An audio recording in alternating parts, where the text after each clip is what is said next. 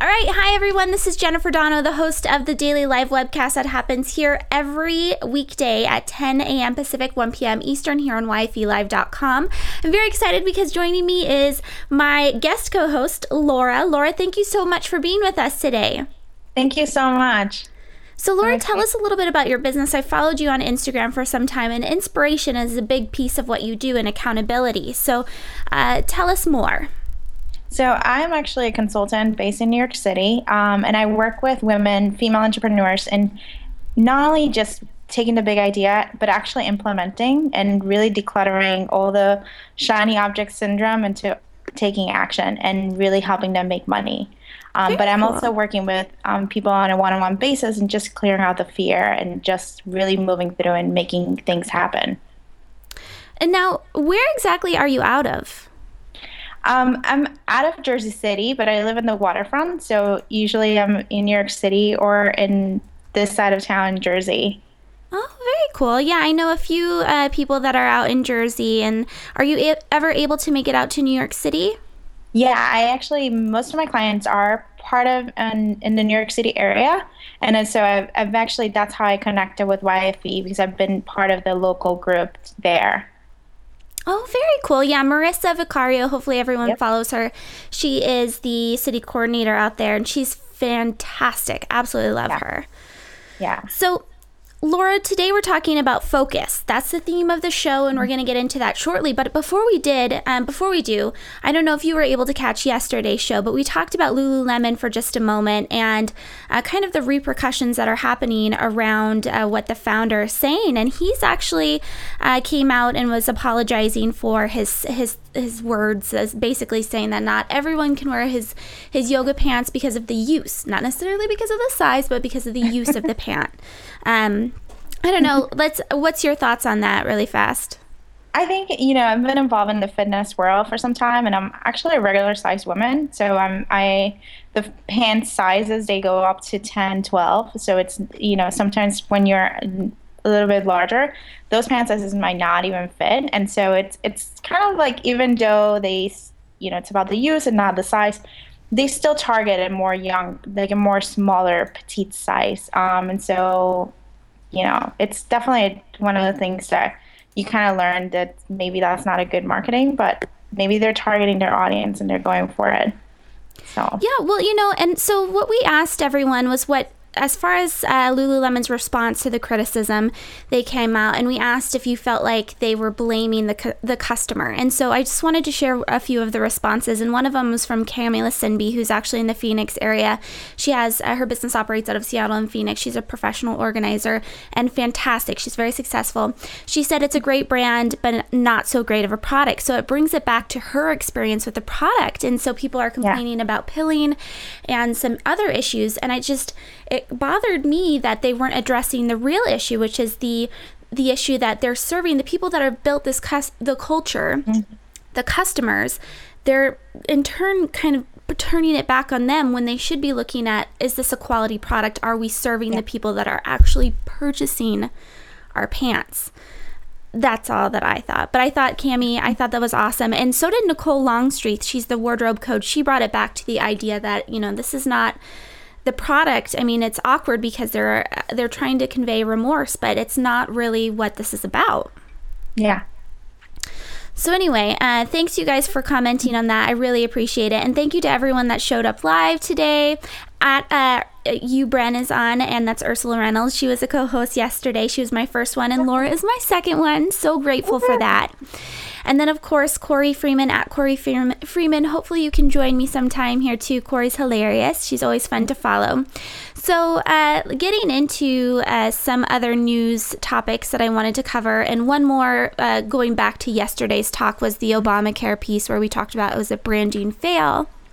There's mm-hmm. an article out today um, that ran in the AP Wire, and it was basically saying that there is a lack of younger enrollees, and it, that is threatening the exchange. So the reason why that they're coming out with all these like bro insurance type things is because it's actually a, I mean, it's a very scary thing that only the people that really need insurance the most on a you know a daily basis are going to be enrolled and it's going to be it's going to really drive the costs up So, mm-hmm. Laura, what's your take on the whole Obamacare branding? And do you think that they're going, because basically what they did was they put out these articles or these um, ads, mainly in California and Colorado, that are kind of um, offensive in some way to young people, but the hopes is that young people will talk about insurance. So, what, what's your thoughts on that? Well, I think I'm, I've been trying to enroll into Obamacare for about a month and I still haven't seen how much is going to be my premium. I actually live in one of those states that don't have the health exchanges, so I've been going through the the phase, and I can see even even young people like to, who are the ones who you need to have them to join Obamacare. It's not as user friendly, and so you know the branding and trying to threaten them. It's not as in, it's not helping incentive of getting people actually joining in. Um, so I think they you know they need to go back to and i know there's a lot of conversation about the website but there needs to make it a much more user friendly that you can actually join or enroll or even see what is it going to cost. Because there's a lot of conversation but there's no okay what is it going to cost for me as a healthy young 30 year old you know woman to join to get my health insurance in? And i'm relatively healthy. I have no medical conditions and whatnot. Um, and I think those are the ones that you want to make it as easy as possible to get them in the funnel, to get them to actually start bringing paying in their health insurance. Well, you know, that's a great point. And that's what that article argues is that no matter, I mean, they're putting millions of dollars behind these ad campaigns right now because they yeah. need people to, young people to enroll today. Yeah. And I think you hit the nail on the head. It's, it's not, it's not the, you know, let's get people to talk about it. And even Corey is saying young people are talking about it to complain. Mm-hmm. You really need to focus on making it just as easy as possible. If we're going to have to yeah. spend money on healthcare, I mean, this is a running joke on television, right? There's yeah. the new girl covered it, not having health insurance. Friends covered it with Rachel and Monica going into the hospital, and then they switched names. And then Joey yep. even had an issue. I watch a lot of Friends.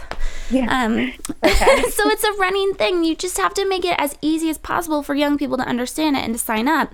Otherwise, yeah. we're just no matter how cutesy your ads are, I don't I don't yeah, care. I, I, I don't know about you guys, but that's kind. I I agree with you, Laura. Yeah. So moving on, um, before we get into the focus piece of this, and we're going to talk about daily rituals for everyone um, that you know, or for those that are watching.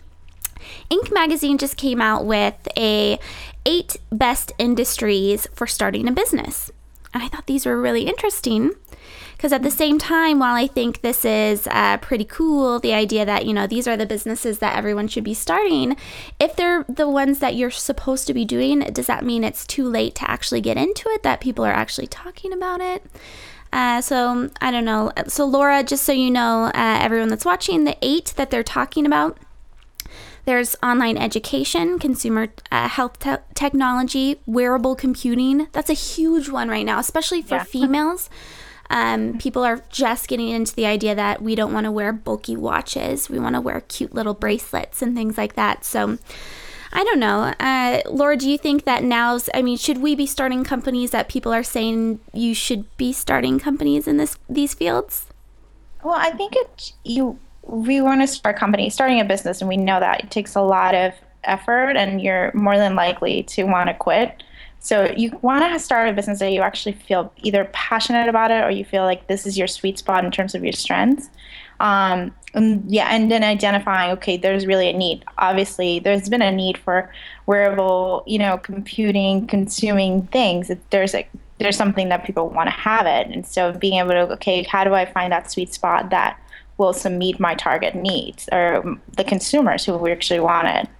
But you shouldn't join just because it's it's right now it's open. Oh i, I think that's it and i have no strengths or skills or passion in that, in that industry just want to get it because there's money there. Yeah. Yeah. No that makes total sense and it's it's funny that you bring up i mean we talked about this a little bit this week too the idea that you should start a business around a pain and really look into that um, but and, I mean, talking about like an unconventional business, NPR just ran a story on travelers rent their cars out at airports Mm. Uh, let me get this right. In a new business model. So the idea is here that these two teenagers actually came up with the idea that uh, when a traveler goes to the airport and you have to usually pay, you know, big bucks to get your car there and to have it yeah. stay in a safe location, instead what you're doing is it's it's basically I mean it's pretty self-explanatory you're able to turn around and then rent the car out. So you're making money instead of having to pay it out. And other travelers who just arrived at the airport can then save money as well. So it's that shared economy um, yeah. that was really popular two years ago in in the media. I don't know laura would you ever do that? I don't think so. I think for insurance purpose. And i, I don't know. I grew up old school and there, there are certain things you don't lend and cars one of them. In my head in my head like you shouldn't lend your car and your underwear and, and whatnot but I think if someone is up for it, you know, um, I would go for it. But I, I wouldn't. I think for insurance purpose, if something happened to my car, um, and you know, I've seen too many court shows to know like making sure like things are taken care of and it's left in, and it's a big investment, but. Well, you know, that's funny that you brought that up because that is a common thing when a couple years ago, when all of this, you know, the ride sharing and things like that were coming out and the shared economy, especially a, a, among young young entrepreneurs uh, was popular. Insurance and cars are like, you're never going to be able to do this because what are you going to do as far as insurance goes? How are we going to be able to be covered? Yeah. That kind of a thing. So I think that's a pretty common. Um, common dilemma, but I do like the idea that they're going around, um, they're thinking around the box, you know, or what's that outside of the box? Not around. Yeah. um, I just like that idea. And Melissa at Melissa Penton is saying, "Ew, please no underwear lending." Yeah, no. So like, she agrees I, with you. All right, so um, segueing into our kind of healthy focus daily rituals, we talked about Brittany Castro the other day and the discipline it takes to each morning wake up, have an a- affirmation, and really think about what it is that you're doing, what your mission in life is. We talked about life's mission this week too, a li- what your life's mission is. And Deepak Chopra is on his quest to unite technology. There's an article out in Fast Company you guys should all check out that he wants to make it really accessible for people to lie down and relax and um, kind of be able to meditate. And so he's using technology to do that. Um, now, Laura, do you follow Deepak Chopra at all?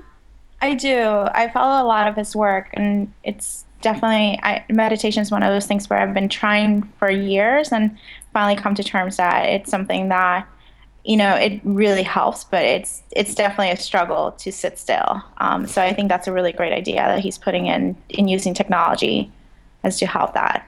Well so let's talk about what you do as a daily ritual because i was asking you about that and saying you know this is what we're going to focus on today. Um, and you mentioned something i've never heard of.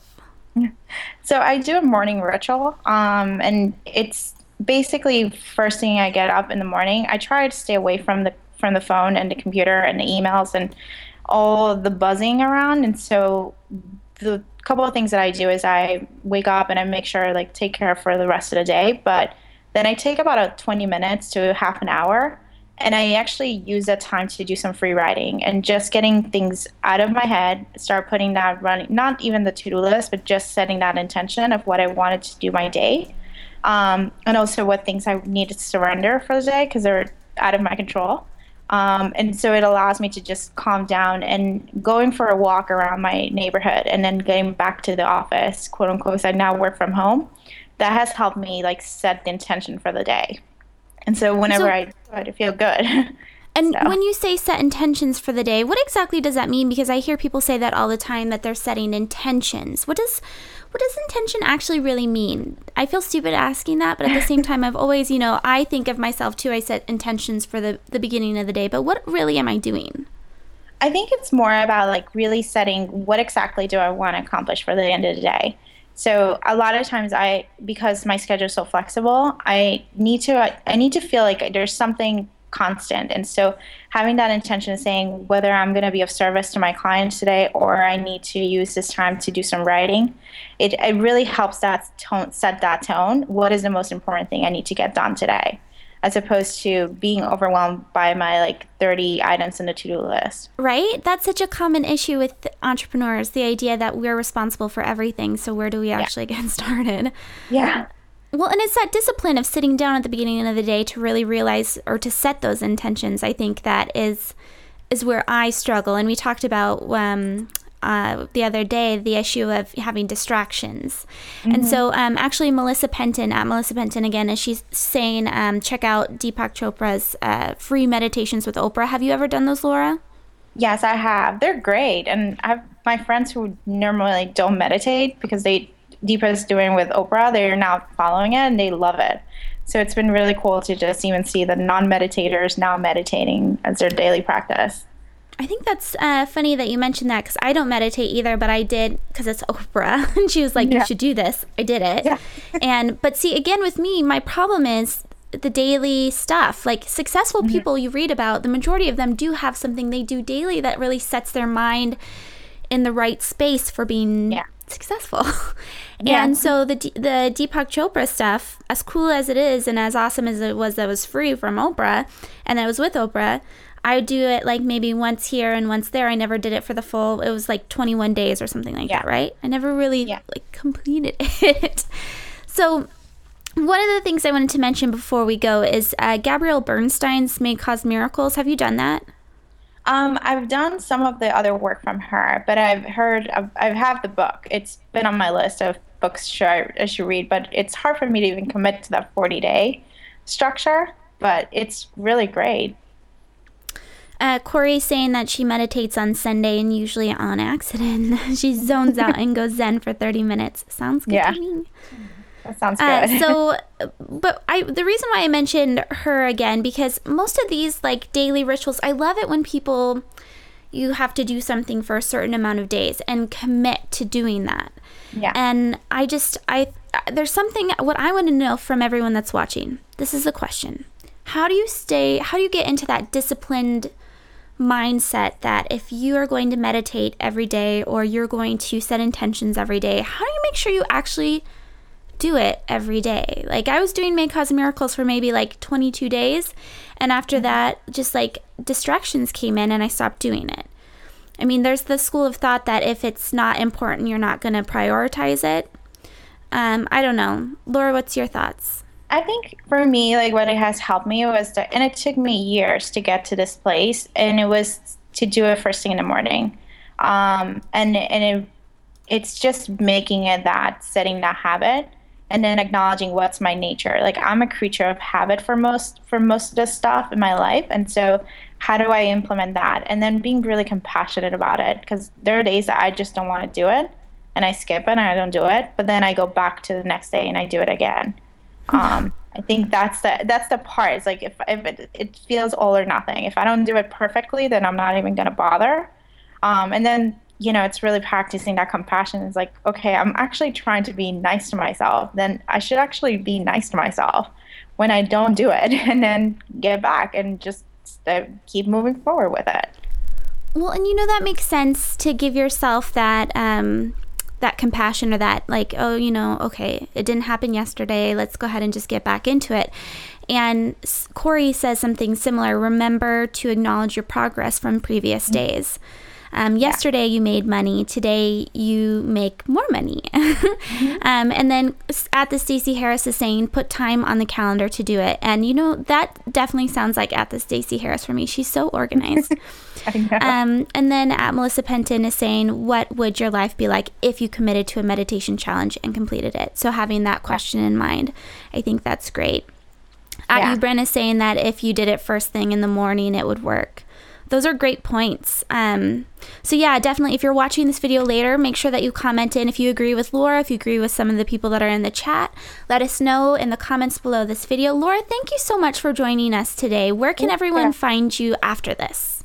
So you can find me at laurayamin.com. It's L A U R A Y A M I N.com. And that's my blog. I've been blogging for about four years about from things fitness classes in New York City to really finding my purpose and encouraging different ways to really challenges and taking risks. And so that's one thing. Um, and I'm also on Twitter, so it's at L R Y A M I N.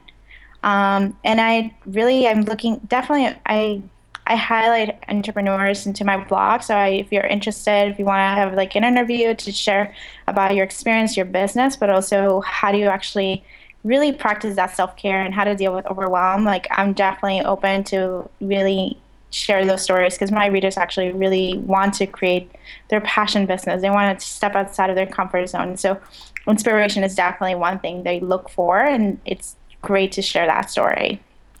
Very nice. Well, Laura, again, thank you so much for just jumping in and trying this out. You're, like I said, you're my second co-host, um, and I have to say, last night's YFE chat live, you had a big person to f- fill the shoes with, Stacey Harris. She's phenomenal. She is a force to be reckoned with, and I thought yes. you did such a fantastic job. Uh, so, Laura, thank you again for thank showing you. up and doing this with me, having fun.